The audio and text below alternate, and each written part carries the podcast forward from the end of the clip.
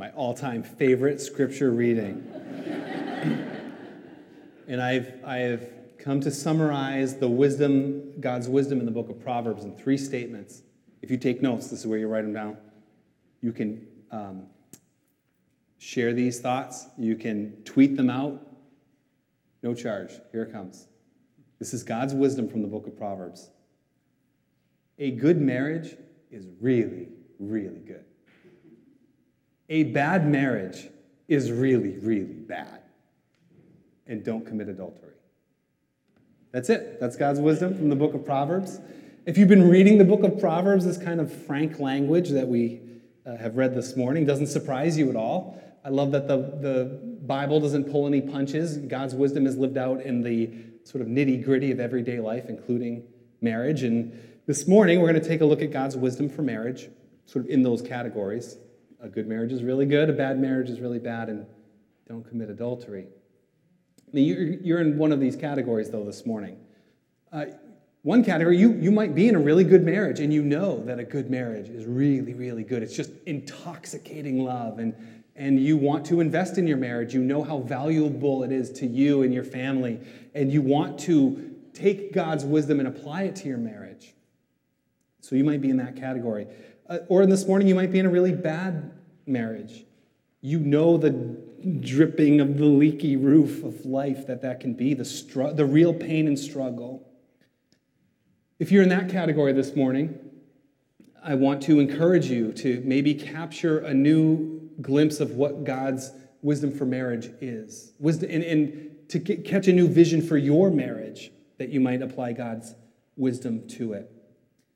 You might be in the category of people who say, I'm not sure. I, I, I might be in a good marriage, I might be in a really bad marriage, depending on what time of day it is. You're in what I call a realistic marriage, and uh, this is you know, God's wisdom for you. You might be here this morning and you might be single. Perhaps you've never been married or you are no longer married for whatever reason. For you, I want to let you know this singleness is good. Our Lord Jesus, by his life and his ministry, affirmed singleness. Jesus Christ was a single adult male, and he accomplished great things. I don't think anybody in this room would disagree with me on that. And that in itself affirms singleness. 1 Corinthians chapter 7 also affirms singleness as a, as a good lifestyle and actually advantageous, that there's advantages to being single. And specifically, there are advantages to the gospel and gospel ministry in being single. So there is uh, singleness is affirmed throughout Scripture. So, but, but for this morning, my hope for you as we consider biblical marriage is that even as a single person, it's important for us to understand biblical marriage so that we can understand God's love for us. God's love is powerfully portrayed in Scripture as the love of a groom to a bride. And as we understand that type of union and that type of love, we can understand. So, as we understand marriage, we understand God's love, even if you're single. My other hope for you this morning, too, is that, oh, and also the Bible begins and ends with weddings. So, the Bible begins with a wedding in the Garden of Eden, a man and a woman become one flesh. And the end of the Bible ends with a big wedding feast of, of the Lamb and the, the beautiful bride, the church. So bookended in God's revelation of himself is, is marriage. And so it helps us to understand that. But it also will keep us from, from two errors, two opposite errors. If you're a single person, you might say, look, biblical marriage, that's a thing of the past, that's old fashioned, or been there, done that, no thank you. Or I've seen it in my, you know, my parents or whoever, and that just, it just doesn't work, so no thanks. I want nothing to do with it. On the other end of the spectrum would be those who want to be married so bad that they'll do anything and make any mistake just to be married because they feel inadequate or somehow um, shortchanged because they are not married. Because they are not married. And I, I want to, I want to speak against both of those extremes and embrace an understanding of biblical marriage and of singleness that is healthy and whole. And that's my hope for you this morning. And if you are single and you do desire to be married, there are ways to get married well. And you can apply God's wisdom uh, to your desire to be married. So I want to do that this morning. Let's pray. as we begin. Father, you are so good to us. Your love is so deep. And as we have sung your praises, Lord, uh, we just pray that our hearts would just be very alive to you and to your ways. As we approach a topic that is both a source of joy, but also a source of deep hurt and pain for many people, Lord, I pray that you would be gentle with us. I pray that your spirit would guide us to understand your heart for marriage, your design for marriage, and that we would be learning your wisdom in this time. We pray all these things in the name of Jesus Christ our Lord. Amen. All right, first thing, let's talk about bad marriages first. A bad marriage is really, really bad. So, in order to avoid that, you don't want to get it wrong. So, in the book of Proverbs, you know, there's warning against bad, you know, how bad a marriage can be. So, just marry the right person. And I'm especially talking to those of you who are single. I'm also talking to those of you who are parents or grandparents and you have children or grandchildren who may become married. As you teach them God's wisdom, as you pray for them, you can pray along some of these lines. Um, in, in our verse, our proverb for this idea is Proverbs 27 15 and 16. A quarrelsome wife is like the dripping of a leaky roof in a rainstorm. Restraining her is like restraining the wind or grasping oil with the hand. I once preached that proverb at a wedding I did once. You do that once. Um, it went okay. It was a former student of mine. I've known her since middle school. We go way back, and she had grown to be a, young woman to get married. And she said to me, because I'm her former youth pastor, she said, JP, I want you to do this wedding, but just don't get too sentimental. And I said, Oh, don't you worry. and uh, I said, I have found the most unsentimental verse about marriage in all of Scripture. I've been searching just for you. And I shared it. It was good, except after the, after the ceremony, a person came up to me upset, a woman. She said, How come the Bible teaches that a quarrelsome wife is like a drippy roof in a rainstorm, but it doesn't talk about a bad husband or a quarrelsome husband? I said, Yeah, no problem. This is wisdom that was written to a young man. That's the specific context, you know, to a son, to a father, to a son, to a young man. So if it was written to a young woman, of course it would have included, you know, a, a quarrelsome husband is equally a drippy roof. It's, it's really bad. So I just wanted to say this is not picking on women or wives in any way. Uh, but in the context in which this was written, certainly to a young man. But anything is better than a bad marriage, a bad spouse uh, Proverbs 21 9. Better to live on a corner of a roof than to share a house with a quarrelsome wife. Better to live in a desert than, to, than with a quarrelsome and nagging wife. Anything. Proverbs 15 17. Better a small serving of vegetables with love than a fatted calf with hatred. I'd rather eat this little portion of just the veggies than to have the whole steak to myself if there's not love there. In that image, anybody who's in a struggling marriage or a bad marriage, you know how hard it is to have this steak, this beautiful feast, and have no appetite for it. Don't want to eat it. It's in front of me. I don't want anything to do with it. And so the, the point is because a bad marriage is so bad you really want to get it right up front. You really want to marry the right person. Dr neil clark warren wrote a book called finding the love of your life. He's sort of a, an expert in finding your match finding a good mate. And he wrote a whole chapter on avoiding the seven most prevalent causes get this the seven causes of faulty mate selection. So he said here's seven ways you can find a faulty mate Number one, going too fast. Like just get, getting married too quickly. He says, take it slow. You're better to break up before you get married than afterwards. The second thing, not growing up first. So bringing your own immaturities into the relationship is a recipe for bad mate selection. Number three, being too eager to be married. You just want to be married so bad. If, if that's the driving force, you might be inclined to, um, to multi, faulty mate selection.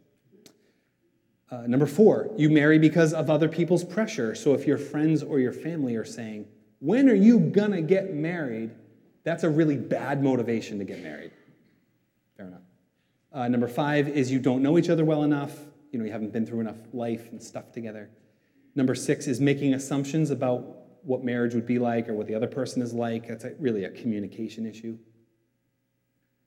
And number seven is about unresolved brokenness, that you go into a marriage blind to your spouse's past hurts and wounds of their life without understanding them. So that's how you avoid it. So, how do you find a good partner? How do you find a good spouse? How do you avoid a bad marriage? What do you look for? I'll give you four things from the book of Proverbs. The first is faith. Faith. Proverbs 19:23 is my proverb for this one. Says, The fear of the Lord leads to, to life. Then one rests content.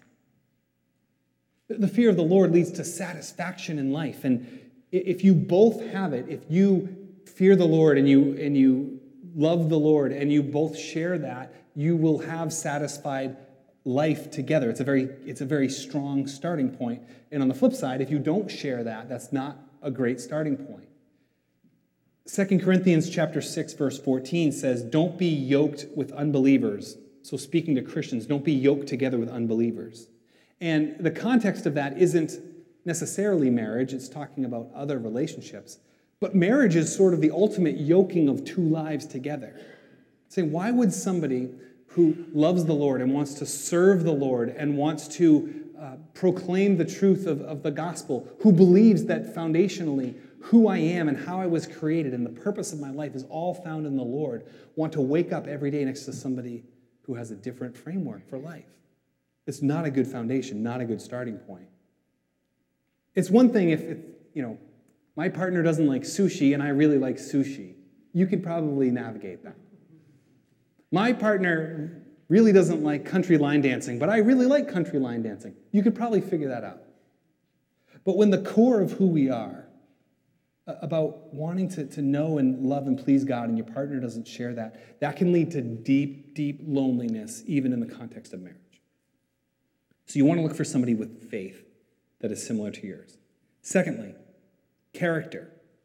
I don't have a specific proverb for this, but if you read Proverbs, a person of noble character, a person who is upright and righteous, is on a good path of life. A person who is not a person of good character, a person who is lacks integrity, a person who is deceitful is on a path of ruin, and that person is going to lead others on that same path of ruin. If you read Proverbs, it's these people are, are heading for destruction, and if you associate with them, you are headed for destruction too. You want to look for somebody who has an upright moral character.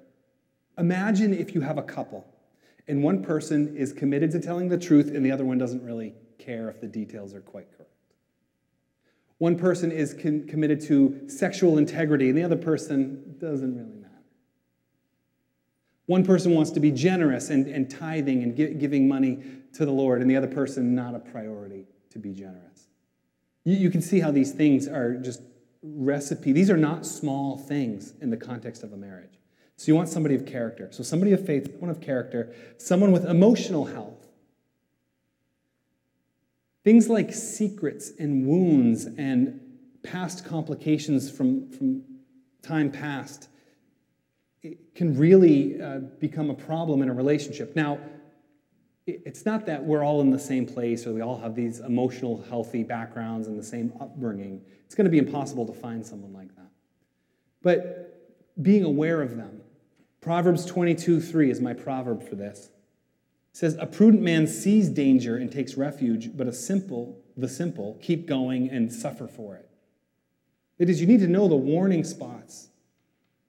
You're driving on a country road and there's a puddle. You know, if you know the road, you can skim over the puddle, but if you're not sure how deep it is, you're going to want to know before you drive through it so you don't bottom out. Same thing with someone's life. It's not that I have a problem that you've had hurts in your past, I just want to know what they are. I want to know what healing you've found in your life and what healing you haven't found. Because those things will inevitably, in the context of a marriage, uh, th- those pitfalls and those holes can be very deep. So we want to know the bumps and bruises and, and, and be, go in wide, eyes wide open into that type of relationship. faith, character, emotional health, and finally, communication. Somebody who can talk and you can talk and listen to. My proverb for this one is Proverbs 20, verse 5. The purposes of a man's heart are deep waters, but a man of understanding draws them out. We are people who are, have, there's a depth to us. And if you can have a partner who can draw out that depth as you communicate and relate to one another, it, it goes a long way in, in a marriage. I've, I've done a, a lot of premarital counseling and talking to just pastoral counseling and marriages. My wife is also a, a she's a counselor, a therapist, and trained in marriage counseling. And we've found that of all the things that become problems in relationships, marriage relationships, uh, communication, conflict resolution, financial problems, sexual problems, in law problems, other common problems. Couples that can communicate well can usually navigate most of those. So if you communicate well, you can usually resolve conflict well. If you can communicate well, you can deal with financial struggles because you're communicating well. Communication becomes so foundational. Now, the good news is that you can learn how to communicate better if you don't now. So that it's, it's skills that you can gain. So those four things are, are great ways using God's wisdom to seek a good marriage because a bad marriage can be really, really bad. So if you are single, these are things you can think about. If you are praying for your children or for your grandchildren, you can pray these things. And, and we need to teach these things because we, we, we meet people who've never heard, you know, I'm a Christian, I should be looking for a spouse who also is a Christian, who loves Jesus like I do. I've never heard that before. We need to be people who teach this to the next generation. We, they need God's wisdom because marriage is not easy, and we want people to start off well. You may be sitting there saying, "Well, that's great. I wish I had known this 10 years ago, 20 years ago, 40 years ago. Nobody taught me this, and I'm in an ill advised marriage. I would say, God bless you, because a good marriage is really, really good, and you can work at it and fight for it to have a good marriage. Proverbs 5 18 and 19. May your fountain be blessed.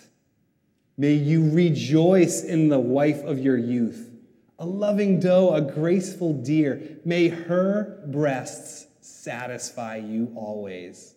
May you ever be intoxicated with her love. That is a beautiful, beautiful image. It's in, think of this. This is the wife of your youth. So when the youthful excitement is gone, when your youthful body is gone, there can still be such a deep, intoxicating, beautiful satisfaction in your spouse. And your marriage can be such a, a, a nurturing place, a foundation, bedrock for you and for your family. It's a really a, a foundational building block of our society, um, it, but it takes work. Because it is strong and solid does not mean it's easy. Solid means solidly committed, solidly persevering, solidly striving for it. And if you let it crumble and you, you, you give up on it, it's, it, you lose the foundation. Again, if, if marriage is foundation of family, how can a family be strong when marriage falls apart? And I hear people say, you know, my wife and I are going to get divorced, but no big deal. The kids will be fine. You know, we'll, we'll figure it out. We'll, it's not going to be that expensive. We'll just. No. It's, not just fine. Yes, there can be healing. And yes, you know, and I speak as a, a child of a divorced family. My parents divorced when I was a teenager. It wasn't just fine. It wasn't, oh, we'll all get on. And yes, we have, and God's grace is good to us and good to me. But that, that foundation is gone, it's broken. It will never be the same. So we should pursue the strong foundation. How? Let me give you three things. Three ways to build your marriage, to build strength into your marriage. One is to find joy. Find some sort of commonality and joy together, you and your spouse. What any shred, if there's however different you are, if there's any shred of commonality eh, between you, go with that. You might have to look way back to when you were dating. What was it that attracted you to your spouse? What things did you do together that was fun and brought joy? Get back there and do those things, pursue those things. Any commonality. If you share faith with your spouse, one of the greatest things you can do is to pray with your spouse. In my marriage, one of the, the finest things that has developed intimacy between my wife and I is when we pray together. And I say that from the perspective of the fact that there's been times when we have prayed together and times when we haven't been praying together, and I know the difference. Because we share our faith, and when we share it in prayer and approach the Lord together, there's an intimacy that we experience with the Lord and with each other. One of the problems we ran into when we learned this truth, we learned that praying together was good. So we started carving out time in our schedule to pray. Monday nights, marriage prayer time, an hour, two hours. And we would turn the TV off and we'd sit and look at each other and share about our week and our feelings. And, and then I would pray for her and she would pray for me in these elaborate, beautiful prayers. And we felt so close to each other. But here's what happened life happened, reality happened. And one of us wasn't feeling well, so we missed our Monday prayer time, so we had to go a whole week before we did this big, elaborate prayer thing again and then uh, one of the kids had a thing, or I had a night meeting. And then before we know it, we weren't praying together at all because we had set the bar so high of what prayer together was. This has to be these big, flowery, you know, special things. And months go by, and we feel so distant from one another. What has happened? So look, we gotta forget the forget that. Monday nights is done. We're just gonna pray all the time. Short prayers. Hey, you're leaving for work? 15 seconds. Let me pray for you. Hey, let me, let me pray before you go see your client. Let me, before you leave with the kids, let me just do it. And we just pray whenever we can. And simple prayers and easy prayers. And it's just been easier to pray now that we've learned that you don't have to make it this big, crazy thing. But whatever commonality you have, my point is this find it, celebrate it, find joy. It's the first thing. Second thing. So, number one is find joy. Number two is realize the 100% commitment of marriage in God's wisdom. And this is what I mean by this. The world operates on a 50 50 wisdom. That's the wisdom of the world, not God's wisdom. 50 50. I do my half, you do your half, and it'll work. And we are often attracted to people when we're dating. This is why couples, married couples, they're often very opposite. This opposites attract. Do you know why opposites attract? Because you see something in your partner that you don't have, and it's attractive to you. So let's say I'm the, I'm the partner who is fun loving and easygoing, and I don't need to keep a tight schedule, and that's, I'm fun, and life is exciting with me. And let's say my partner is somebody who's very uh, structured and scheduled and plays by the rules. And I meet this person and say, Whoa, she's so organized and everything's so well planned. That is attractive. I want that. And then rigid or structured person says, Look how fun life with this person is so fun and free, and I want that. What a great, we would make a great team. No, you won't. I mean, yes, opposites attract, but what you're doing is you're seeing your deficiencies in your spouse's strengths or your partner's strengths, and, and, and you want them. But then if we go into marriage and say, okay, you need to do you need to do your structured organized thing and i need to do my free loving thing. And if we both do those things you know your 50% my 50% will equal 100% we're going to be a great team. Those things that you thought were so cute and so attractive about that person before you got married totally annoy you now. They're, it's irritating. Why can't you just loosen up? Why can't you follow the plan? You just it's just the more that you do your 50% and the more that I do my 50%, the further and the more polarized we get and the more we resent each other. It's a terrible, it's a terrible team. But in God's wisdom, we're not called to give 50%, we're called to give 100%. And those things I see in my partner, in my deficiencies, God's wisdom, here's God's wisdom. God's wisdom is you are foolish. And whatever your inclination is in life, there are times when you need to use God's wisdom differently. For example, if I'm the fun loving one, there's times when you need to make plans. And Proverbs affirms that, that it's, it is good to make plans. Person who is so rigid and structured also needs to use God's wisdom to say, hey, God's plans are not your plans. And sometimes things change and you can't schedule your life. And actually, next week, the message is going to be about here's my plans and here's God's plans, and how do these things live in tension with each other. But God is calling me to, to change and to be more 100%, to bring wholeness into the marriage, and calling my spouse to bring wholeness so that we can both bring 100%. And, and then that's a flourishing marriage. So you got to realize the 100% rule. If you do the 50 50 thing, you'll always feel like you're doing your 50%. You're carrying your weight and your spouse isn't. I'm holding up my end of the bargain and my spouse is falling short. You'll always feel that way. And I know because I've felt that way.